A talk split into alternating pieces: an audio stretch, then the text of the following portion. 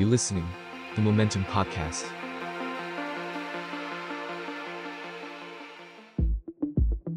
บีโฮเดอร์พอดแคสต์มองอดีตเพื่อเข้าใจปัจจุบัน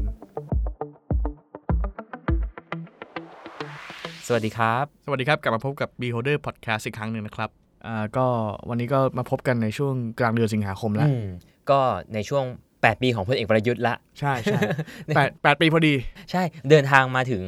เอ่อนับจากวันที่ได้รับโปรดเกล้าเป็นนายก ครับ เนาะเมื่อ 8 ปีที่แล้ว ถือว่าเป็นหนึ่งในนายกรัฐมนตรีที่ครองตำแหน่งยาวนาน ใช่ ก่อนหนั้นเนี้ยก็คือคุณทักษิณชินวัตรก็ประมาณ 6 ปี 7 ปี ประมาณ ใช่ไหมฮะ ไม่ถึงคุณทักษิณนี่ประมาณ 5 ปีนิดๆเอง อ่า เพราะว่าแกเนี่ยก็ส ปี มัย สี่สี่ สี่สี่ สี่ ถึงสี่ เก้า เก้า เออใช่ก็ ประมาณ ห้า ห้า ปี ปี กว่า นิดๆใช่ ๆแล้วก็ต้องบอกว่าตั้งแต่ช่วงหลังคุณทักษิณจนถึงพลเอกประยุทธ์นะครับ ครับ 49 ถึงประมาณ 57 เนี่ย อืม ช่วงเนี้ย8ปีที่ประเทศไทยเปลี่ยนนายกรัฐมนตรีบ่อยมาก ใช่ใช่ใช่ เป็นเอ่อในปี 2551 เนี่ย เรามีนายกรัฐมนตรีถึงเอ่อเอาขอ สี่ ไป คน ใช่ไหมห้าห้าหนึ่งนะ สี่คน คนก็คือต้นปีก็คือนายกเอ่อน ายกคน จรัฐ ค ป น ระ เดิม หาร อ่าพลเอกสุรยุทธ์จุลานนท์ ที่ได้รับการแต่งตั้งมา ปัจจุบันเป็นประธานองคมนตรี อืม เนาะ แล้วก็เอ่อเลือกตั้งก็พักพลังประชาชน ชนะก็เป็นคุณสมัครสุนทรเวช ใช่ใช่ เออหลังจากนั้นคุณสคุณสมัครเนี่ยโดนโดนให้ตัดสิทธิ์ใช่ไหมฮะ ก็กลายเป็นคุณสมชายวงศ์สวัสดิ์ ใช่ ในช่วงปลายปี ก็เป็นคุณ มีาร อภิสิทธิ์ ยุบสภาแล้วก็เลือกตั้งเป็นคุณอภิสิทธิ์ ใช่ เออต้องบอกว่าในช่วงนั้นเนี่ยเป็นช่วงที่โอ้โห ถ้าในเชิงการเมืองก็คือมีความผันผวน มีความไม่แน่นอนคาดเดาอะไรไม่ได้อยู่สูงมาก ใช่ เนาะ แต่มันบังเอิญว่าโชคดีนะในช่วงเวลานั้นน่ะสิ่งที่เรารู้ก็คือมันมี หลังจากนั้นเนี่ยประมาณ 2-3 ปีเนี่ย ครับ มีสิ่งที่เรียกว่าวิกฤตลีกส์ออกมาพอดี อืม วิกฤตลีกส์เนี่ยใครที่เกิดไม่ทันหรือโตไม่ทันก็เล่าให้ฟังว่ามันเป็นไฟล์ข้อมูลลับ ครับ เขาเรียกว่าเคเบิล อืม เคเบิลคือสิ่งที่เอ่อทูตในแต่ละประเทศเนี่ย อืม ส่งไปยังรัฐบาล รายงานไปยังกระทรวงต่างประเทศสหรัฐ ต้นทางของ เพื่อ เออสังกัดตัวเองนั่นแหละ เพื่อรายงานว่าแต่ละประเทศเนี่ย อืม มันมีความเคลื่อนไหวมี movement อะไรบ้าง อืม ซึ่งบังเอิญว่าในประเทศไทยเนี่ยก็มีหลายชิ้น อืม ที่สำคัญ จริงๆเนี่ยมันหลุดมาจากอเมริกา ใช่ ถูกไหมฮะ ใช่ แต่มันมีส่วนหนึ่งที่มีข้อมูลของประเทศไทย ใช่ใช่ แล้วก็เป็นข้อมูลที่อืมค่อนข้างลึกแล้วก็เราก็ อืม หลายอย่างเราก็พูดไม่ได้ แต่ว่า อืม โอ ก็ล เค องไป มัน หาดูไปหาดู มันสามารถเฉลยในหลาย ๆ เรื่องเนี่ยว่าว่า2511เนี่ยมันเกิดอะไรขึ้นได้บ้างนะครับ อืม วันนี้เราจะมาพูดกันเรื่องคุณสมัครสุนทรเวช ใช่ เอ่อคุณสมัครเนี่ยหลายคนก็เปรียบเทียบกับพลเอกประยุทธ์หลายอย่างเหมือนกัน อืม ก็คือความอาจจะแบบเอ่อ วิธีการสื่อสาร วิธีการสื่อสารหลายอย่างอาจจะพ่วงข้างเหมือนกัน อ่า แล้วก็เอ่อมีประประเด็นเรื่องสารรัฐธรรมนูญเหมือนกัน อืม ใช่ เพราะว่า เพราะว่า สุดท้ายเนี่ยคุณสมัครก็คือพ้นจากหน้าที่เพราะสารรัฐธรรมนูญถูกไหม ใช่ใช่ใช่แต่แล้วก็เอ่ออีกอย่างหนึ่งก็คือ พอก็พูดเรื่องไอ้แปดปีนายกพูดเรื่องบ้านพักหลวงอะไรเงี้ยคือทุกอย่างมันจะวนกลับมาที่คุณสมัครเรื่องเรื่องคำตัดสินของศาลรฐธรรมนูนเรื่องทำกับข้าวทำรายการทำกับข้าว เอ่อคือที่คือคือคนทั่วไปก็จะมองว่ามันไม่ค่อย make sense ถูกไหมครับ ว่าแบบ เฮ้ย ผิดขนาดนี้เลยเหรออะไรเงี้ย ใช่ใช่ เออแล้วก็ที่สำคัญเนี่ยช่วงช่วงเวลาเดียวกันเนี่ยก็เมื่อประมาณ 14 ปีที่แล้ว ครับ ก็มีมีเนี่ยเรื่องไอ้ความวุ่นวายเหล่าเนี้ที่เกิดขึ้น ใช่ ถูกไหม ใช่ ฮะอ่าคุณสมัครเนี่ยเท่าที่ผมรู้เนี่ยเป็นหนึ่งคนที่ที่มีชีวิตทางการเมืองที่ผาดโผนและน่าสนใจ ใช่ใช่ เออแกเป็นหนึ่งคนที่อยู่ในช่วงเวลาประวัติศาสตร์ทางการเมืองค่อนข้างยาวนาน ครับ ครั้งครั้งก่อนๆเราเคยพูดถึงคุณชวนหลีกภัยไปบ้าง ใช่ ว่าปัจจุบันเนี่ยถ้านับปัจจุบันเนี่ยคุณชวนเนี่ยต้องอาวุโสสูงสุดในเวทีการเมืองที่ ครับ ที่ยังคงอยู่ในสภา ใช่ครับ เอ่อช่วงเวลาใกล้เคียงกันนั้นเนี่ยย้อนไปก็คือคุณสมัครเนี่ยเข้ามาใกล้ๆกัน อืมใช่ ถูกไหมฮะ ใช่คุณสมัครคุณชวนเข้ามาใกล้ๆกันแล้วก็ ผมผมอาจจะเรียกได้ว่ามันเป็นเส้นทางที่คู่ขนานนะตลอดเวลาเนอะเอ่อเล่ากันอย่างนี้แล้วกันว่า คุณสมัครเนี่ยเกิดในครอบครัวของของอำมาตย์เนาะ ชนชั้นสูง ของชนชั้นสูง เอ่อนามสกุลคุณสมัครมีที่มา ใช่ เพราะว่าคุณสมัครนามสกุลสุนทรเวช อ่า เป็นนามสกุลพระราชทาน ครับ เอ่อคุณลุงของคุณสมัครเป็นแพทย์หลวง อ่า ประจำรัชกาลที่ 6 พูดง่าย ๆ ก็ก็เลยได้รับพระราชทานนามสกุลว่าสุนทรเวชซึ่งซึ่งเวชเนี่ยมันก็แปลว่ายาอะไรประมาณเนี้ยเนาะ ใช่ หมอ ใช่ อะไรเงี้ย ใช่ เอ่อแล้วก็คุณพ่อของคุณสมัครเนี่ยเป็นเป็นน้องชาย อ่า เพราะฉะนั้นเนี่ยเอ่อคุณสมัครก็เลยก็เลยใช้นามสกุลพระราชทานเนี่ยมา แล้วก็มันมีเรื่องของเอ่อเราเราเคยพูดถึงเรื่องจุลจอมเกล้า ครับ เครื่องราชจุลจอมเกล้า อืม ที่มีการสืบตระกูล อืม คุณสมัครเองก็เข้าถ้าผมเข้าใจไม่ผิดก็ก็ได้รับสืบตระกูล ใช่ เอ่อตาจุลจอมเกล้านี้ด้วย ใช่ใช่ อืม ก็ ก็ เป็ เป็น นอีลิ เป็นอ่าใช่เป็นอีลิท อืม คนหนึ่งทีนี้แต่เส้นทางของคุณสมัครเนี่ย ไม่ได้เริ่มแบบอีลิทนะแกก็เข้ามา ใช่ ตามระบบปกติ อืม สิ่งที่คุณสมัครเข้าสนามแรกเนี่ยก็คือเป็นสมาชิกสภาเทศบาลนครกรุงเทพ ม ตอนนั้น เริ่มจากท้องถิ่นก่อน ตอนนั้นยังไม่มีกรุงเทพมหานครนะครับ ครับ ณสมัครก็เป็นเริ่มจากท้องถิ่นก่อน อืม แต่ว่าตอนนั้นก็เป็นเป็นสมาชิกพรรคประชาธิปัตย์แล้ว ครับ แล้วก็เส้นทางที่เข้ามาเนี่ยก็คือเส้นทางที่มาจากการเป็นนักข่าว อืม เอ่อคุณสมัครเนี่ยเขียนบทความประจำลงในสยามรัฐ ใช้ชื่อว่านายหมอดี อืม นายหมอดีนี่ก็มาจากสุนทรเวชนี่แหละ อืม เวทนี่ก็คือหมอ สุนทรแปลว่าดี อืม นี่ก็คือนายหมอดีแล้วก็คือคือเข้ามาตรงนี้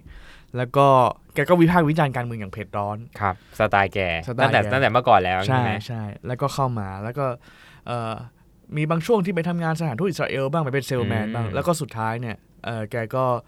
เข้ามาในในในแวดวงการเมืองในสนามใหญ่ อืม ก็คือลงสมัครสส ครับ สิ่งที่แกพูดเสมอก็คือแกรู้สึกว่าเอ่อชีวิตแกค่อนข้างมั่นคงแกไม่ได้เดือดร้อนเรื่องเงินอะไร แล้วก็ อืม มันเป็นแพชชั่นส่วนตัวว่าต้องทำงานการเมือง อืม แล้วก็ภรรยาคือคุณหญิงสุรัตน์สุนทรเวชเนี่ย ครับ เขาทำงานกับคุณธนินทร์เจยรวนนท์ อืม ก็เลยเอ่อรู้สึกว่าชีวิตมั่นคงแล้วก็เลยเข้ามาในแวดวงการเมือง เต็มที่ได้ เต็มที่ได้ คือคุณสมัครเข้ามาการเมืองเนี่ยในช่วง 2,518 18 ที่เข้ามาในสนามใหญ่ถูก ใช่ ไหม ใช่ที่เข้ามาตามระบบเนี่ย ดังดังนั้นเนี่ยเราจะเห็นเลยว่าคุณสมัครเนี่ยผ่านยุคผู้ในยุคนั้นก็คือตั้งแต่ยุคแบบจอมพลถนอม ใช่ ใช่ไหมฮะ ผ่านยุคเอ่อ14 ตุลา ใช่ 16ตุเอ่อ6ตุลาอะไรอย่างเงี้ยมา ใช่ วันนี้เราก็จะอยากจะเล่าว่าเออชีวิตคุณสมัครเนี่ยมันเริ่มจากการอยู่ฝ่ายขวาเนาะขวาจัด อืมอืม แล้วก็สุดท้ายเนี่ยกลายเป็นเออ เป็นนายกของฝ่ายประชาธิปไตย เป็นนายกของฝ่ายประชาธิปไตยฝ่ายคุณทักษิณเนี่ย อ่า แล้วก็จบแบบเออไม่สวยนัก อืม เนี่ยเราจะเล่าว่า เอ้ยทำไมมันชีวิตคนมันคนหนึ่งมันพลิกผันได้ขนาด ใช่ นั้นเกิดอะไรขึ้นบ้างในตลอดระหว่างทาง ใช่ฮะ แต่ว่าถ้าเล่าหมดเนี่ยก็คงจะใช้เวลาสักสี่ชั่วโมง อืมม ก็เลยอาจจะตัดบางตอนมาแล้วก็เดี๋ยวเดี๋ยวไปหาอ่านกันเอาเอง อืม บาง เอา ส่ ช่ ว วน งที่ นะ น่าสนใจของ ใช่ ของ ของคุณสมัคร คุณสมัครให้เรา คุณสมัครเนี่ย ให้ให้ฟังกัน ใช่2018เนี่ยก็คือช่วงเวลาที่เอ่อกระแสของคอมมิวนิสต์ค่อนข้างรุนแรง ครับ รอบๆบบ้านเราเขมรเอ่อลาว อืม เวียดนาม อื เป็นคอมมิวนิสต์หมด ครับ แล้วก็กระแสความหวาดกลัวคอมมิวนิสต์ในประเทศไทยค่อนข้างเยอะนะครับ แล้วก็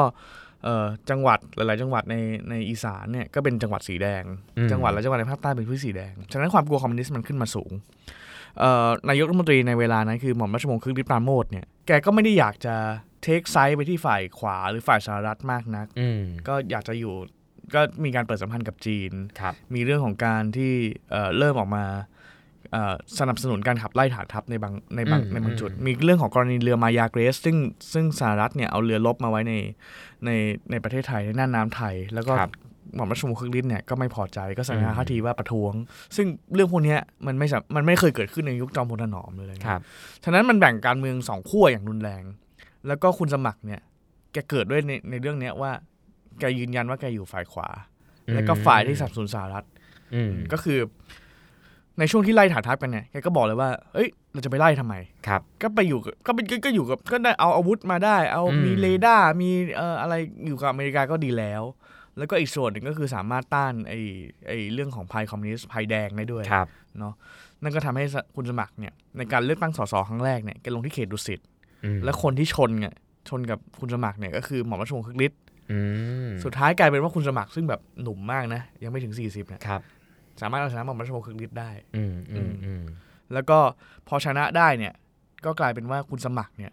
ได้เป็นรัฐมนตรี อืม ตั้งแต่สมัย สมัยแรกเลย เออเป็นรัฐมนตรีช่วยกระทรวงเกษตร โอ้ ในรัฐบาลหม่อมราชวงศ์เสรีปราโมท อืมคือก็ต้องบอกว่า ซึ่ง ใน ก็ ยุคนั้นอ่ะจริง ๆ มันมันคอมมิวนิสต์นี่คือคนกลัวถูกไหมเพราะมัน ใช่ ถูกมันถูกสร้างโดยรัฐเองนี่แหละ ที่ ใช่ ที่ให้คนรู้สึกเกลียดกลัวคอมมิวนิสต์เพราะฉะนั้นเนี่ยเอ่อคนที่ออกมาสนับสนุนการต่อต้านคอมมิวนิสต์ก็อาจจะมีส่วนทำให้ทำให้แบบได้รับการสนับสนุนสนับสนุน ใช่ใช่ อืม แล้วก็ยังเขตดุสิตในเขตทหารเนาะ อืม เอออ ม เขตทหารแล้วก็ก็แสดงว่าทหารที่ดูแลในเขตนั้นเนี่ย ก็ อืม บอกกำลังพลว่า ตอนนั้นมันยังคุมกันได้ไง อ่า ว่าเอ ใช่ อจะเลือกอะไรจะเลือกพักไหนอะไรเงี้ยก็ ก็ เป็นสาเหตุส่วนหนึ่งทำให้คุณสมัครชนะหม่อมราชวงศ์คึกฤทธิ์ซึ่งเป็นสสมาหลายสมัย แล้วก็เป็น อ่า เจ้าของหนังสือพิมพ์สยามรัฐซึ่งคุณสมัครเขียน เออ เออ ก็แปลกดี แต่แต่ก็ถือว่าเป็นการเริ่มต้นชีวิตการเมืองที่ที่ที่ดีมาก ที่น่า สำหรับ สนใจ คุณสมัคร เออ และและใช้เวลาภายในปีเดียวนะฮะ ใน ครับ ปี 2019 เนี่ย คุณสมัครเนี่ย ก็ได้รับความไว้วางใจจากเอ่อกลุ่มขวาค่อนข้างมาก อืม รวมถึงราชสำนัก ครับ เอ่อสมเด็จพระนางเจ้า พระพระบรมราชินีพระบรมราชินีนาถสิริกิติ์เนี่ยก็ อืม เอ่อมีพระราชกระแสรับสั่งอะไรเนี่ย ก็หลายอย่างก็คุณสมัครก็เป็นคนที่ที่ สนองงาน สนองงานแล้วก็เอาเอาพระราชกระแสรับสั่งเนี่ย มาเล่าต่อมาบอกต่อ ม อะไรเงี้ย อืม แล้วก็คุณสมัครก็มีบทบาทสำคัญในกลุ่มลูกเสือชาวบ้าน อืม อ่าในกลุ่มวิทยุยานเกราะก็จะเป็น อืม โฆษก อืม คนประจำแล้วก็เนี่ยก็ท่าทีการพูดกันก็จะรุนแรงแกก็จะ ครับ เออตรงไปตรงมาโผงผางแล้วก็ อืม ปกป้องฝ่ายขวาอย่างเข้มข้น อืมซึ่งซึ่งฝ่ายขวาในเวลานั้นนะหมายถึงสหสหรัฐอเมริกานะ ใช่ใช่ ฝ่ายขวาในเวลาเป็นสหรัฐอเมริกา แล้วก็เป็นเอ่อกลุ่มลูกเสือชาวบ้านกลุ่ ครั ม บ อะไรพวกเนี้ย อื เออ ม แล้วก็อีกฝ่ายหนึ่งก็คือฝ่ายซ้าย อืม ฝ่ายซ้ายนี่ก็น่าสนใจเพราะว่าฝ่ายซ้ายในเวลานั้นนอกเหนือจากนักศึกษานอกเหนือจากคอมมิวนิสต์จริงๆเนี่ย ครับ มันจะมีฝ่ายซ้ายในประชาธิปัตย์ด้วย อืม ซึ่งคนที่เป็นฝ่ายซ้ายในประชาธิปัตย์คนหนึ่งก็คือคุณชวนหลีกภัย น่าสนใจมากครับ เออ เออ ถ้ามีโอกาสเดี๋ยวเดี๋ยวเดี๋ยวจะเล่าเรื่องนี้ยาวๆว่า6ตุลาเนี่ยที่มันเกิดขึ้นได้เนี่ยมันมีกี่ฝ่าย อืม เออเพราะว่ามันมันนัวเนียกันมากจนแบบสุดท้ายมันกลายเป็นเรื่องของ 6 ตุลา ม anyway กลับมาที่คุณสมัครเอ่อวันที่ 6 ตุลา ครับ วันที่เกิดเหตุเหตุการณ์ 6 ตุลาขึ้นเนี่ยซึ่งมันกลายเป็นรอยรอยด่างในชีวิตคุณสมัคร อืม เลื่อยมาจนถึงเอ่อวาระสุดท้ายเนี่ย ตอนนั้นคุณสมัครเป็นตำแหน่งอะไรล่ะฮะ ตอนนั้นก็คือมันมีการปรับคอรมอเนาะ อืม แล้วก็มันมีความขัดแย้งในประชาธิปัตย์สูงมาก ครับ คุณสมัครตอนแรกแกเป็นรัฐมนตรีช่วยเกษตร อืม แล้วก็โดนเอ่อลดชั้นเป็นเป็นรัฐมนตรีช่วยอย่างอื่น อืม แกก็ ที่แบบ รู้สึก กระทรวง ว่า เล็กลง แกก็รู้สึกว่าเออไม่แฟร์ ครับ แกก็เลยบอกว่างั้นไม่รับตำแหน่ง อืม แก ทีเนี้ย โอ้โหใจนัก เลงมาตั้งแต่ตั้งแต่สมัยนั้น ทีเนี้ยไม่รับตำแหน่งมันก็ไม่ใช่ไม่รับตำแหน่งเฉยๆไง อ่า แต่ว่าไปอยู่ในขบวนการที่จะล้มรัฐบาลเสรีด้วย อ่าไอ้คือคุณคุณ คล้ายๆ เหมือนยุคนี้ก็ยัง อ่ามี มีแบบนี้อยู่ การเมืองไทยมันก็อย่างเงี้ยฮะห อื ลายๆมเรื่องมันก็กลับไปกลับมานะฮะ ครับ เออแล้วก็ทีเนี้ยตอนตอนรัฐบาลคุณเสนีนะถ้าถ้าไปอ่านวิกิพีเดียเนี่ย อืม วันที่ 6 ตุลาเนี่ยก็เหมือนกับว่าเขาก็จะเพิ่งโปรดเกล้ากันใหม่ ครับ จะจะตั้งรัฐบาลใหม่ ซึ่งไม่มีชื่อคุณสมัครแล้วนะแล้วก็ อืม เออมันก็มีความพยายามหลายขั้วหลายฝ่ายเนี่ยพยายามที่จะรัฐประหาร ครับ หม่อมราชวงศ์เสนีเพราะรู้สึกว่าหม่อมราชวงศ์เสนีเนี่ยคุมไม่ได้ อืมอืมที่เราเคยเล่าไว้ แล้วก็เอ่อที่คุมไม่ได้เนี่ยสุดท้ายแล้วเนี่ยชนวนเหตุที่ทำนำไปสู่การรัฐประหารเนี่ยก็คือการล้อมปราบในมหาวิทยาลัยธรรมศาสตร์ อืม เออก็ใช้เหตุการณ์นั้นเนี่ยว่าเออมันมีขบวนการคอมมิวนิสต์ในธรรมศาสตร์นะมันมี ครับ ยวนมันมีอะไรนะ เข้ามาทำให้สุดท้ายแล้วเนี่ยทหารต้องยึดอำนาจ อืม เออทุกครั้งที่ที่ทหารยึดอำนาจมันจะต้องมีเหตุการณ์อะไรเสมอ บอกว่าเออมันคุมไม่ได้แล้วมันมีนู่นมีครับ นี่6ตุลา19 ก็คือหนึ่งในเหตุผลนั้น ว่า อืม ทำไมทหารต้องยึดอำนาจ แต่ทีนี้เนี่ยคนที่ยึดอำนาจเป็นใคร ตอนนั้นเนี่ยมันมีทหารประมันสามขั้วที่พยายามจะยึดอำนาจ อืม แล้วก็ปรากฏว่าคุณสมัครเนี่ยอยู่ทุกขั้วเลย ครับ แก อืม แก อืม แกก็เอ่อด้วยความที่หนึ่งนะใกล้ใกล้ใกล้ชิดกับกับทางชนชั้นสูง อ่า สองคือแกก็เอ่อมีกำลังฝ่ายขวาเยอะ อืม แล้วก็ 3 ก็คือแกก็มีตำแหน่งก็เคยเป็นรัฐมนตรีมาก่อน อืม ฉะนั้นเนี่ย แวมี ก็เลยอยู่กับทุกฝ่าย น่าจะมีวาทศิลป์ในการเจรจาแหละ ใช่ใช่ใช่ก็เรื่องเล่าก็คือในบ่ายวันที่ 6 ตุลาคุณสมัครก็นั่งในวอลลุ่ม ครับ แล้วก็กับอีกกลุ่มหนึ่งนะที่จะรัฐประหาร แต่สุดท้ายเนี่ยพออีกพอกลายเป็นอีกกลุ่มหนึ่งที่เข้ามามารัฐประหารได้พลเอกยศเทพหัสดินในอยุธยาเนี่ยรัฐประหารได้เนี่ยคุณสมัคร ครับ ก็ร่วมกับกลุ่มนั้น แล้วก็เข้าไปรายงานตัวที่วอลลุ่ม อืม ของคณะรัฐประหารตั้งแต่ตอนเย็นเลยสิ่งที่เรารู้กันหลังจากนั้นก็คือคุณธานินทร์ไกรวิเชียรเป็นนายก แล้วก็คุณสมัคร ซึ่งเวลานั้นเนี่ยอายุ 40 ได้เป็นรัฐมนตรีมหาดไทย เออ ก็คือเป็นเร็วมาก แล้วก็หนุ่มฟ้อหล่อเฟี้ยวเลยตอนนั้นน่ะ แต่ได้เป็นรัฐมนตรีมหาดไทยแล้ว คุณสมัครกลายเป็นคนที่ไปเดินสายพูดในต่างประเทศว่าเกิดเหตุการณ์อะไรขึ้นในช่วง 6 ตุลาบ้าง ครับ แกก็ไปพูดว่า เฮ้ย มีคนตายแค่คนเดียว อืม เฮ้ย ในนั้นเนี่ยเป็นพวกหยวน มีการย่างหมาในมหาลัยธรรมศาสตร์ แล้วบอกว่าเนี่ยเป็นหยวนแน่นอน เป็นแกวแน่นอนอะไรเงี้ย แปลกมากเนาะถ้ามาฟังเรื่องนี้คือมันแปลกมากมันแบบว่า เอ๊ะเออ เออแล้วก็แกก็ไปเดินสายพูดให้ทั่วโลกฟังว่าเป็นยังไง เออเออ ตอนนั้นอาจารย์ป่วยวิพากรก็ก็พยายามจะตอบโต้กลับสุดท้าย ครับ อาจารย์ป่วยเนี่ยก็เส้นเลือดในสมองแตกช่วงเวลานั้นพอดี อืม ก็เลยก็เลยเอ่ออาจจะไม่ได้โต้หนักมากอาจจะไม่ได้นำ ครับ เรื่องนี้ขึ้นสู่การพิจารณาของศาลยุติธรรม อืม ระหว่างประเทศ แต่ว่าเนี่ยนะฮะก็เป็นเป็นจุดที่ทำให้คุณสมัครโดนโจมตีว่า ครับ เอ๊ะทำไมแกถึงขวาได้ขนาดนั้น แล้วเรื่องนี้เนี่ยจนกระทั่งวาระสุดท้ายของชีวิตอะแกไม่เคยได้มีโอกาสที่จะพูดเรื่องนี้อีกเลยว่า เกิดอะไรขึ้นในวันที่ 6 ตุลา อืม แล้วทำไมแกถึงพูดอย่างนั้น แล้วแกได้อะไรจากวันนั้นจาก 6 ตุลาบ้าง ครับ anyway สุดท้ายเนี่ย หลังจาก 6 ตุลาหลังจากเอ่อรัฐบาลคุณธานินทร์ไกรวิเชียนคุณสมัครเป็นรัฐมนตรีมหาดไทย ผ่านไปหนึ่งปีเนี่ย การเมืองไทยมันก็รัฐประหารอีกรอบ อืมใช่ ช่วงเวลานั้นเป็นช่วงช่วงอีกช่วงเวลาหนึ่งของ ใช่ การเมืองไทยที่มันมีความ เป็นยุคมืดเป็นยุคมืด เออ แล้วก็คุณสมัครก็กลายเป็นว่าประสบความสำเร็จด้วยการ อืม ตั้งพรรคประชากรไทย อืม ซึ่ง กลายเป็น กลายเป็นพรรค หัวหน้าพักได้ละ พรรคที่ครอง กรุงเทพน่าจะยาวนานที่สุดพักหนึ่ง อืม คือกรุงเทพเนี่ยเราเล่ากันมาหลายตอนแล้วว่ามันเปลี่ยนมาเปลี่ยนมาเปลี่ยนมาเปลี่ยนมาบ่อย แต่ประชากรไทยเนี่ยอยู่กันทศวรรษที่ 2520จนถึง ครับ 2530 กลาง ม ๆ ก็คือยึดกรุงเทพได้ จ หม น ด ช่วงถึงช่วงประมาณพฤษภาธมินอะไรอย่างเอเงี้ยอ เอะ จนกระทั่งมันมีพลังธรรมของคุณจำลองเข้ามา ครับ จนกระทั่งประชาธิปัตย์เข้ามา ครับ ประชากรไทยจึงค่อยๆเสื่อมความนิยมลง อืม อ่า อืม ฉะนั้นสะท้อนให้เห็นว่าคุณสมัครมีความนิยมในตัวแกค่อนข้างสูง โดยเฉพาะในเขตเมือง เขตที่คนค่อนข้างอ่าถ้าเราพูดเรื่องเรื่องสองนักขลาดประชาธิปไตยก็เป็นเขตที่คนค่อนข้างมีการศึกษาแล้วก็เสียงดัง อืม กว่าพื้นที่อื่น คือคือก็เป็นเรื่องที่ที่แปลกก็คือในในยุคเวลาในช่วงเวลานั้นเนี่ย ๆอืม เอ่อคนเมืองหรือคนกรุงเทพเนี่ยชอบสไตล์นี้ ใช่ อ่ะถ้าก็คือถ้ามาเทียบกับการเมืองปัจจุบันเนี่ยมันก็กลับกัน อืม ถูกไหมครับคือเอ๊ะหรือยังชอบอยู่นะเพราะเทียบเปรียบเทียบกัน ไม่รู้ ในยุ เหมื ค อนกัน ปัจจุบันเอ๊ะหรือว่าอาจจะยังเหมือนเดิมก็ได้เนาะ ความ แต่ ความนิยมไปถึงขนาดไหน ตอนนั้นเนี่ย ออ คุณสมัคร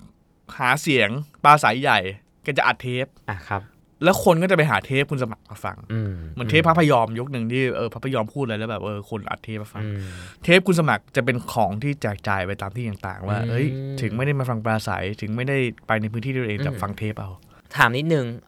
ทำไมความนิยมขนาดเนี้ยณตอนนั้นคุณสมัครถึงยังไม่แข็งแรงพอที่จะได้เป็นนายกรัฐมนตรีหรือผู้นำรัฐบาลนะฮะ ก็ไม่ได้ครองทั่วประเทศไงไม่ได้ครอง อ๋อ เสียงทั่วประเทศนะหนึ่งหนึ่งไม่ได้ครองเสียงทั่วประเทศ แสดงว่ามัน ไม่ได้ หลัก แล้วก็สองคุณสมัครเนี่ยไม่ได้ยึดคติว่าเราต้องทำพักใหญ่ อ่า เออแล้วก็สามมันมันมีปัจจัยอื่นคือมันมีกองกองทัพที่เข้ามา อ่าจิก็ก็ส่วนหนึ่งก็คือเหมือนไอ้เรื่องสองนาคราเนี่ยก็ยังมีผลมาตั้งแต่เมื่อก่อนถูกไหม ใช่ เพราะสุดท้าย ใช่ ก็ต้องยอมรับว่าเสียงของคนคนรอบนอก มีพลังมากกว่าจำนวนเยอะกว่าแหละพูดง่าย แล้วก็มันมีเรื่องกองทัพด้วยคือก็หลังจากมีการยึดอำนาจคุณธานินไกรวิเชียนไปแล้ ครั ว บ เนี่ยมันก็เป็นยุคของ ๆ ทหาร ทหารเนาะ อืม แล้วก็คนที่ทหารไว้ใจในเวลานั้นก็คือพลเอกเปรม ครับ ซึ่งคุณสมัครกับพลเอกเปรมก็เป็นไม้เบื่อไม้เบากัน อืมอืม ในช่วงหลังๆนะของพลเอกเปรมเนี่ยคนที่บอกว่าพลเอกเปรมพอแล้วเนี่ยก็คือคุณสมัคร อืม ฉะนั้นเนี่ยมันก็เลย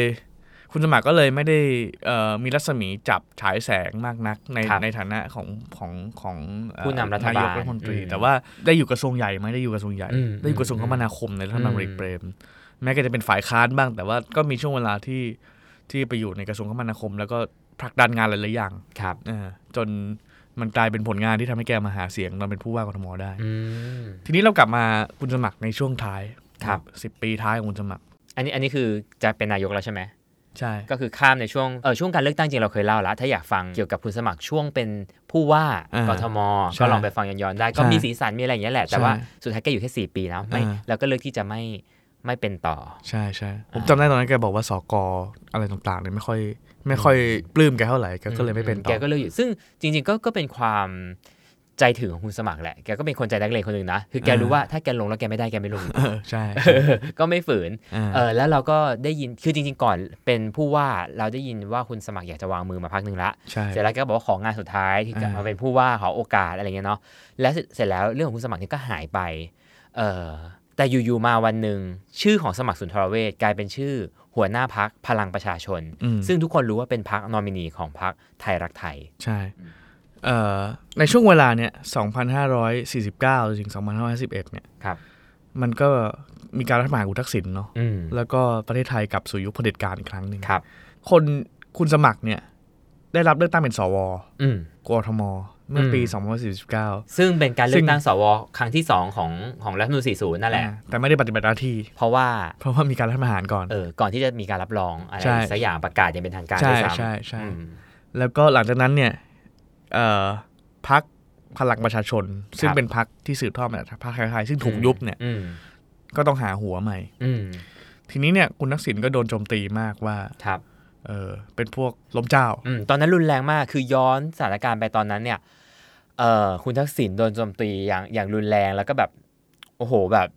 คือคือคือมันเป็นเรื่องร้ายแรงมากในยุคนั้น แล้วก็ ใช่ ที่สำคัญเนี่ย ต้องมองว่าแกนนำรัฐบาลหรือนักการเมืองรุ่นใหญ่ ๆ หลาย ๆ คนที่ที่อยู่ฝั่งรัฐบาลซึ่งซึ่งมีเยอะมากอะนะ อืม เป็นกรรมการบริหารพรรคไทยรักไทย ครับ ซึ่งถูกตั ตั ด ดสิทธิ์ สิทธิ์ทางการเมือง อืม พร้อมกับการยุบพัก ใช่ คือถ้ามาตอนเนี้ยหลาย ๆ คนอาจจะนึกภาพตอนอนาคตใหม่ออก อ่า คือมันก็เลยทำให้พักการเมืองรุ่นใหม่ ๆ หลาย ๆพักอะไม่เอาตัวจริงอะไปเป็นกรรมการบริหาร เพราะมันเกิดจากไอตอนไทยรักไทยนี่แหละ ที่ที่มันลากกันไปหมดเลย ร้อยสิบเอ็ดคน โอ้โห อ่า ถือว่าอยู่ดีนักการเมืองที่เป็นแบบแนวหน้าหายไปเลยนะฮะ ใช่หายไปหมด ตอนนั้นเนี่ยมันเป็นยุคของนอมินีเหมือนกันนะ ถ้าถ้าถ้าถ้าถ้าในช่วงเวลานั้นเนี่ย อืม ใครหายไปบ้างคุณสุดารัตน์เกยุราพันธ์หายไป คุณ ใช่ อนุทินเนี่ยก็โดน ใช่ บ้านเลขที่ร้อยสิบเอ็ด เออหลาย ๆ คน เนวิน เออเนวินก็ใช่ เออ ทุกคนเป็นกรรมการบริหารพรรคหมด เออ เพราะตอนแรกมัน เยอะมาก มันใหญ่ไงเออ คุณ พรรคมันใหญ่มา เอ่ ก อสนธยาคุณปลื้ม เออใช่ โอ้คือคือเยอะอะครับ คือทุกคนที่ทุกวันนี้ยังยังกลับมาในแวดวงการเมืองเป็นรัฐมนตรีอะไรอย่างเงี้ย ใช่ ช่วงนั้นเนี่ยคือหายไปเลยคือ มันเหมือนทานอสดิดนิ้วอะ อืม เออ ตอนนั้นเนี่ยเขาก็หวัง เขาก็หวังว่า เอ้ย พอคนพวกนี้หายไปเออจะเอาเลือดใหม่เข้ามา ใช่ จะทำให้การเมืองมันดีขึ้นก็ตั้งพักทหารขึ้นมาพักที่ อืม ทหารสนับสนุนมีพักเพื่อแผ่นดิน ม ตอนนี้ไปไหนแล้วไม่รู้นะ อืม เออแล้วก็มีก็เนี่ยพยายามจะตั้งพักทหารขึ้นมา แต่ว่าสุดท้ายก็ไม่ประสบความสำเร็จ ครับ ก็คุณทักษิณตั้งพักพลังประชาชนเป็นพักที่เป็นตัวตายตัวแทน อืม คำถามก็คือแล้วใครจะลีดพักพลังประชาชน อืม เพราะว่าคนรอบข้างที่คุณทักษิณไว้ใจอยู่ในบ้านเลขที่ร้อยสิบเอ็ดนั่นใช่แหละแล้วก็สองก็คือต้องเคลียร์ปมเรื่องความจงรักภักดี อืม ตอนนั้นเนี่ยข่าวหนังสือพิมพ์ มีอยู่สองชื่อที่คุณทักษิณจะเอามาใช้บริการ ครับ หนึ่งคือพลเอกชวลิตยงใจยุทธ อืมอดีตนายกรัฐมนตรี ใช่ แล้วก็เป็นเนี่ยก็สมัยพลเอกชวลิตก็เอาคุณทักษิณเป็นรองนายกเนาะ อืมอืม แล้วก็สองคือคุณสมัครสุนทรเวช ครับ ตอนแรกเนี่ยทุกคนคิดว่าจะเป็นพลเอกชวลิตหมด อืมด้วยทั้งเรื่องของความอาวุโสในกองทัพ ใช่ เรื่องของเอ่อ การทำงานของคุณทักษิณ เออ แล้วก็เคยเป็นนายกมาแล้ว เออความที่คุณสมัครกับคุณทักษิณไม่ได้ใกล้ชิดกันเลย อยู่คน นะ ละเส้นทางเนาะเราเราก็ไม่เคยรู้ว่าเขาทั้งสองคนแบบ คือจะสามารถมามีดีลนี้เกิดขึ้นได้ เออ แต่ ใช่ ยังไงก็ตามคุณทักษิณคือบิ ดา ยังไงกันดิว แห่งการดีล อยู่ดี เออ ๆ ก็กลายเป็นคุณสมัครสุนทรเวชซะงั้น ใช่ คือตอนท้ายๆเนี่ย คุณคุณสมัครเนี่ยก่อนที่จะเป็นนายกเนี่ยสักสองสามปีอ่ะก็จะมีหลังจากออกจากเป็นผู้ว่าแล้วก็ก่อนที่เป็นก่อนที่จะมาเป็นมานำพักพลังประชาชนเนี่ยนะครับ ก็จะมีรายการวิทยุ มีรายการ อืม ทีวี ซึ่งก็จะเออเป็นรายการสไตล์แกอะ ครับ นั่งทอล์กกันแล้วก็ค่อนข้างรุนแรง อืม ก็เรียกสมัครมีสมัครกับคุณดุสิตศิริวัลเนาะ อืม สมัครดุสิตคิดตามวัน อืม มีรายการกลางวัน มีรายการกลางคืน อืม แล้วก็แบบก็ฮิตอ่ะ อืม ฮิตในระดับหนึ่งแล้วก็มันมีอยู่วันหนึ่งนะตอนปี 49 หลังจากพลเอกเปรมแกไปเดินสายพูดเรื่องไอ้ผู้มีผู้มีบารมีนอกรัฐธรรมนูญอ่ะ ครับ คุณสมัครก็บอกเลยว่า อย่างนี้ยพูดไม่ได้ไม่ควรจะพูดอย่างนี้ อืม เอออ อืม แล้วก็ในยุคนั้นอ่ะมันไม่มีใครกล้าแตะพลเอกเปรมไง อืม แต่คุณสมัครกล้าแตะ อืม เออกลายกลายเป็นว่าหลังจากนั้นเนี่ยรายการคุณสมัครหายหมดเลยโดนถอดออกหมดเลย ม แล้วก็เออก็เข้าใจว่าคุณทักษิณก็คงก็คงเห็นจุดเนี้ยว่า อ่า เออว่าเออ มีมีมีหลักการในระดับหนึ่ง ใช่ ก็คือแล้วก็ชนกับพล กล้าก ล้าชนกับพลเอก ที่จะช เปร น มใช่ อ่า ใช่ แล้วก็ เออ ในอีกแง่หนึ่งก็คือถึงจะกล้าชนพลเอกเปรมซึ่งเป็นประธานองคมนตรีเนี่ย อืม แต่ว่าเขาก็ยังมีสายสัมพันธ์นันดีกับกับกับกับ ราชสำนัก ราชสำนักใช่ อืม แล้วก็มีประวัติศาสตร์ยาวนานนั่นก็คือสิ่งที่คุณทักษิณเลือกใช้คุณสมัคร อืมสุดท้ายคุณสมัคร เออเท่าที่เขาเล่าว่า อืม เอ่อการดีลเนี้ยมันก็เกิดขึ้นเอ่อไม่ใช่ไม่ใช่จบลงง่าย ๆ เหมือนกัน ใช่ คือคือคุณทักษิณเองก็มีเกลี้ยกล่อมคุณสมัครอยู่หลายครั้งคุณสมัครเองแน่นอนคนระดับคุณสมัครไม่ได้อยากมารับ อ่า เพราะเพราะแค่คุณทักษิณขอร้อง ใช่ คุณสมัครเองก็มีการต่อรอง ครับ มีการเรียกว่ามีดีลที่ที่ให้กับคุณทักษิณไปเหมือนกัน ใช่ จนจนในที่สุดเนี่ยเรื่องเนี้ยมันมันจบลงได้ อืม เอ่อแล้วคุณสมัครก็คือรับปาก ใช่ ที่จะมาเป็นหัวหน้าพัก ใช่ พลังประชาชน ใช่ เอ่อคุณสมัครก็ค่อนข้างมั่นใจแหละ ในการรับมาว่าพลังประชาชนต้องชนะ อ่า แล้วคุณสมัครก็มั่นใจว่าเขาต้องได้เป็นนายกรัฐมนตรี ใช่ ตอนนั้นนะผมจำได้ว่าตอนตอนเลือกตั้งเสร็จใหม่ๆอ่ะคนก็ยังคิดอยู่เอ๊ะสมัครจะได้เป็นนายกเหรอมันจะหักอะไรกันอีกไหม หรือเขาจะเอาคนอื่นมาเป็น เพราะว่า อืม มันไม่เหมือนวันเนี้ยที่มันเสนอชื่อแคนดิเดตนายกเนาะ ใช่ แต่ว่าคุณสมัครก็คงเป็นคนยืนยันว่าเออถ้าได้รับเลือกก็เป็นนายก มแล้วปรากฏ ซึ่ง ว่า ก็เป็นจริง ก็คะแนนก็ถือว่า ก็ก็เกือบเกือบไปแล้วสไลด์นะ เออ เกือบเกือบเกินครึ่งนะ ถือว่าสูง สอง มาก สองร้อยสามสิบกว่านะครับ และในที่สุดคุณสมัครสุนทรเวชก็กลายมาเป็นนายกรัฐมนตรีของไทยจริง ใช่ใช่แต่นั่นแหละฮะมันเป็นช่วงเวลาสองห้าหนึ่งซึ่งมีนายกสี่คน ๆ ใช่ ตอนนั้นทุกทุกอย่างทุกคนคิดว่ามันจะจบลง คือคือไม่มีใครรู้หรอกตอนจบเนาะแต่ทุกคนก็คิดว่า เออมันกำมันคงเข้าสู่ช่วงของการคลี่คลาย ใช่ใช่เพราะคุณสมัครก็พูดมาตลอดว่าการเข้ามาเป็นนายกก็คือการที่จะแก้วิกฤตเนาะที่จะเอาเรื่องของประชาธิปไตยกลับมาอีกครั้ง ก็ต้องยอมรับว่าคุณสมัครเองก็มีความมั่นใจในตัวเองสูงว่าว่าเขาสามารถคอม p r o m i s e อืม ได้ ใช่ ทั้งในส่วนของฝั่งคุณทักษิณ ใช่ เอ่อทั้งในส่วนของเอ่อการเมืองเก่า ใช่ เอ่อทางราชสำนักหรือทางทหาร อ่า แล้วก็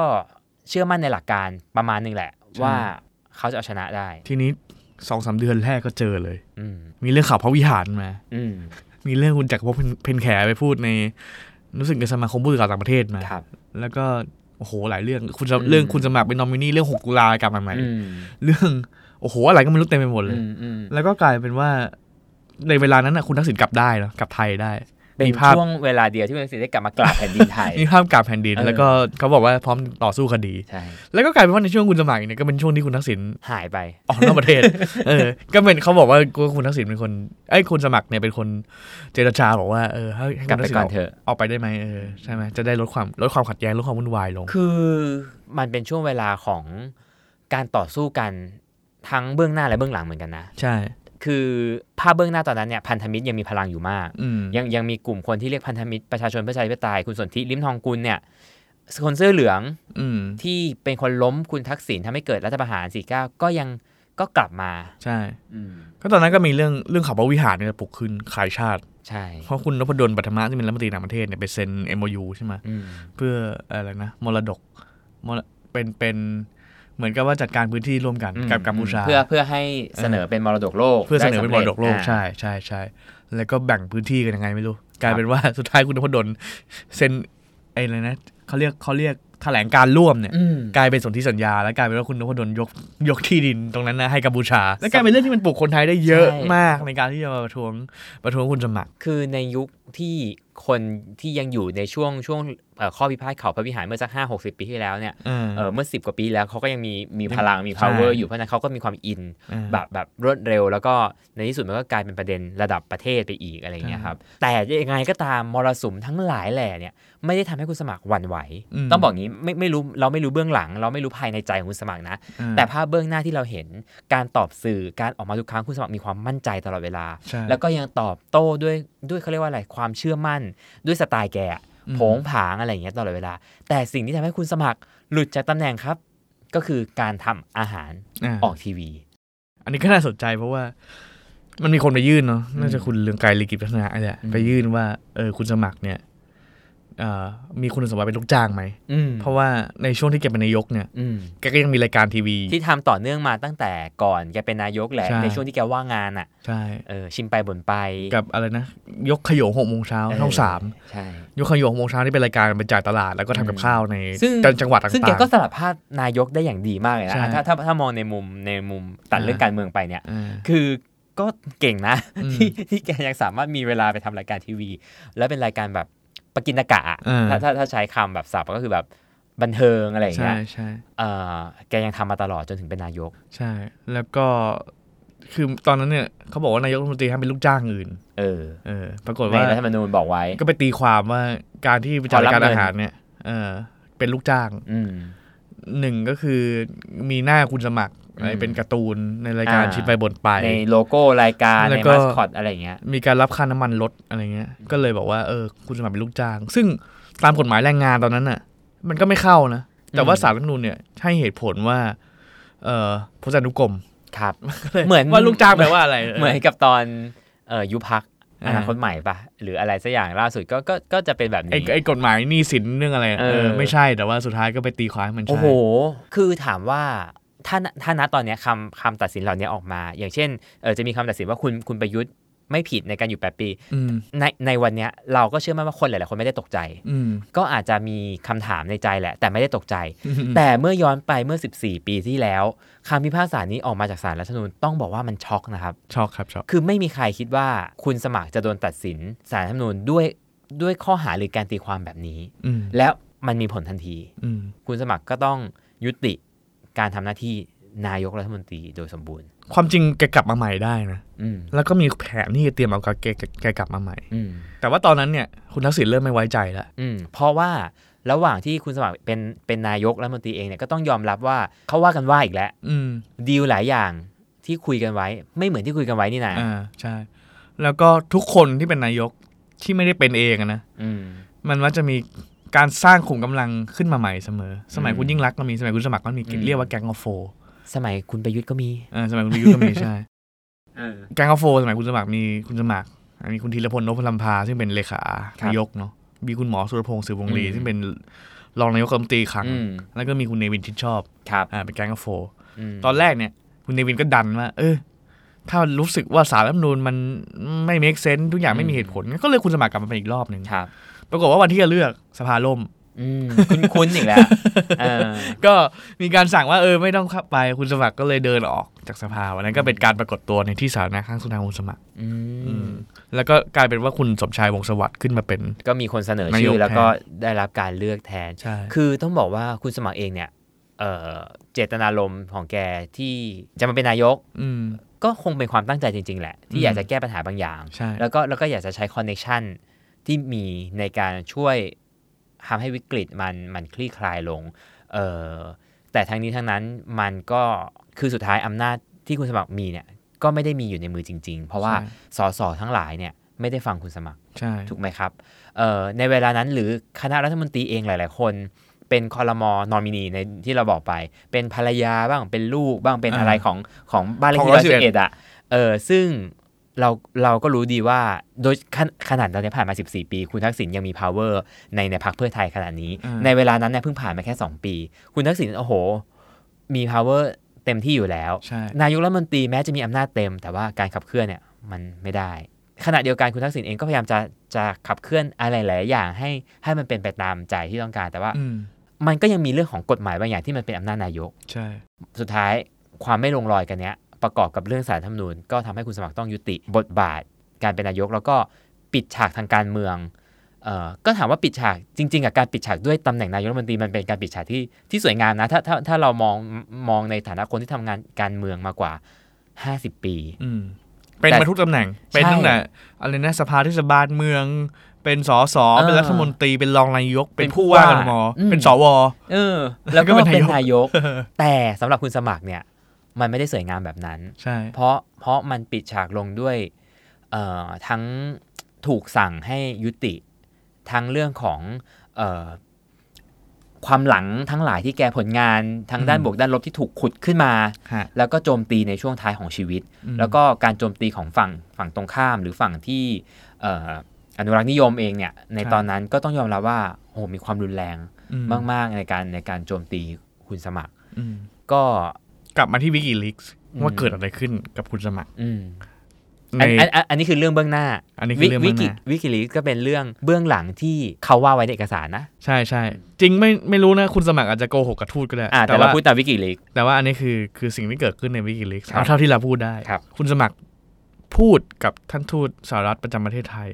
อืม ตอนนั้นคือคุณอีริกจีจอนนะในปี 2008 ว่าเกิดอะไรขึ้นเนาะอันนี้เป็นเคเบิลเป็นโทรเลขซึ่งเกิดขึ้นในเดือนตุลาคม 2008 ครับ ตอนนั้นคุณสมชายวงศ์สวัสดิ์เป็นเป็นนายกแล้ว คุณสมัครเนี่ยพ้นจากตำแหน่งมาได้ประมาณเดือนหนึ่งแล้ว ว่าเกิดอะไรขึ้น คุณสมัครเล่าว่ามีความพยายามล้มเขาตั้งแต่แรก โดยชนชั้นสูงบางคน แล้วก็พลเอกเปรม แล้วก็เขาก็ไม่เชื่อว่ามันจะบานปลายขนาดนี้ ตอนแรกเขาเชื่อว่าถ้าไม่มีการยึดทำเนียบเนี่ยเขาจะหลุดพ้นจากเรื่องคดีลูกจ้าง อืมอืม แล้วก็สุดท้ายเนี่ยจะสามารถดำรงตำแหน่งนายกได้ตลอดรอดฟัง ครับ ปรากฏปรากฏว่าเออกลับมีความพยายามจากอีกฝ่ายหนึ่งในในกลุ่มอำนาจเก่า ครับ ในกลุ่มของอำมาตย์เนี่ย อืม ที่พยายามจะล้มเขา โดยที่แม้จะมีบางขั้วที่ไม่เห็นด้วย แต่ว่าก็ต้านไม่ได้ อืม แล้วก็คิดว่าสุดอย่างน้อยเนี่ยการที่เอาเขาออกจากตำแหน่ง จะทำให้การชุมนุมของพันธมิตรเนี่ยมันผ่อนคลายลง อืม เออคุณสมัครยังบอกด้วยว่าแกเนี่ยไปกราบทูลพระเจ้าอยู่หัว หลาย ๆ ครั้งเนี่ย อืม ก็ได้รับการตอบรับที่ค่อนข้างดีแล้วเขา อืม แล้วแกก็ยังเชื่อว่าในหลวงรัชกาลที่ 9 เนี่ย อืม ก็ยังสนับสนุน ครับ ไม่ได้เป็นแบบว่าเออราชสำนักอยู่เบื้องหลังอะไรเงี้ยอย่างที่เขาลือกัน อืมอืม แล้วก็รัฐมนตรีต่างประเทศที่ที่แกเอามาเนี่ย แต่ละคนเนี่ยเป็นนั่งดูแลชื่อนะก็เป็นคนที่ทำงานกับราชสำนัก ครับ คุณเตดบุญนาคซึ่งปัจจุบันอยู่กับสภากาชาติไทยเนี่ย อืม ก็เป็นรัฐมนตรีต่างประเทศสมัยคุณสมัคร อืม ไม่กี่เดือนนะหลังจาก อืม หลังจากเอาคุณนพดลปฐมาออกอืม ครับ เพื่อที่จะบอกว่า เฮ้ยแกยังมีคอนเนคชันกับกับกับราชสำนักอยู่ อืม แต่ว่าสุดท้ายแล้วเนี่ยมันไม่เป็นผล อืม ก็โดนอยู่ดี อืม ฉะนั้นเนี่ยแกก็เชื่อว่ามันมีกระบวนการที่อยู่นอกเหนือจากราชสำนัก อืม มาล้มแก ครับ โดยไม่ทราบสาเหตุ อืม เอ่อท่านทูตถามเรื่อง แล้วทำไมไม่ได้เป็นนายกอีกรอบหนึง อืม แกก็บอกว่า แกก็ใช้คำว่าครอบครัวเนี่ยขอร้องไม่ให้ไม่ให้ไม่ให้กลับไป ครับ แต่ว่าเรื่องเนี้ยแกก็ไม่ได้พูดกับกับกับกับเอ่อท่านทูตว่า มันมีความพยายามในการเขี่ยแกโดยคุณทักษิณหรือโดย อืม อะไรที่ไม่เอากลับมาเนาะฉะนั้นเนี่ยก็เป็นการปิดฉากคุณสมัครในวิกิลีกที่คุณสมัครเล่านะครับ อืม ไปอ่านเพิ่มเติมได้เราไม่ได้พูดทั้งหมดนะครับ ไปอ่านเพิ่มเติมจะเห็นตัวละครนะคือว่า เอ๊ะมันเกิดอะไรขึ้นว่าในในช่วงเวลานั้น เอ่อ anyway คุณสมัครเนี่ยในช่วงเวลานั้นก็ยังก็ยังดูดูแฮปปี้นะไม่ได้ไม่ได้ไม่ได้ไม่ได้รู้สึกท้ออะไรหรือไม่ได้รู้สึกแบบสิ้นหวังอะไรแล้ว แต่แต่แต่ตอนนั้นอาจารย์อาการป่วยก็ยังไม่เยอะ อืม เกมบอกท่านทูตว่าเออเดี๋ยว จบเรื่องนี้แกจะไปเที่ยวอเมริกาจะไปเที่ยวดิสนีย์เวิลด์แล้วก็จะทำรถทริปแล้วก็จะไปถึงแคนาดาอะไรเงี้ย ครับ แต่ปรากฏว่าในช่วงหนึ่งปีนั้นแกเป็นช่วงที่แกป่วย อืม เป็น ก็ มะเร็ง ก่อนหนั้านมันมีข่าว เออ เอ่อออกมาอย่างไม่เป็นทางการเนาะว่าว่าไปรักษาตัว แล้วก็เวลาไม่นานประมาณประมาณประมาณปีเดียว หลังจากหลังจากพ้นจากตำแหน่งก็เอ่อคุณสมัครสุนทรเวชก็เสียชีวิต ชีวิต ลง ก็มีข่าวว่าโดนวางยาโดนอะไรด้วย เออมีก็ เยอะ ก็ก็เป็นอีกชีวิตหนึ่งที่เป็นละครได้ ใช่ใช่ เนาะก็เอออย่างที่บอกครับ จากสูงสุดจากจากจุดล่างไปจุดสู่จุดสูงสุด เออ แล้วก็ปิดฉากลงในในในวันที่ไม่มีตำแหน่งอะไร อืมทั้งหมดเนี่ยมันทำให้เห็นภาพชีวิตคนคนหนึ่งจากจากคนที่แบบแต่เต้ามาจากนักข่าว อืม จากคนที่เคยเป็นขวา อืม มาอยู่ข้างที่เป็นประชาธิปไตย อืม แล้วก็กลายเป็นเอ่อจุดที่ อาจจะเรียกว่าเป็นจุดที่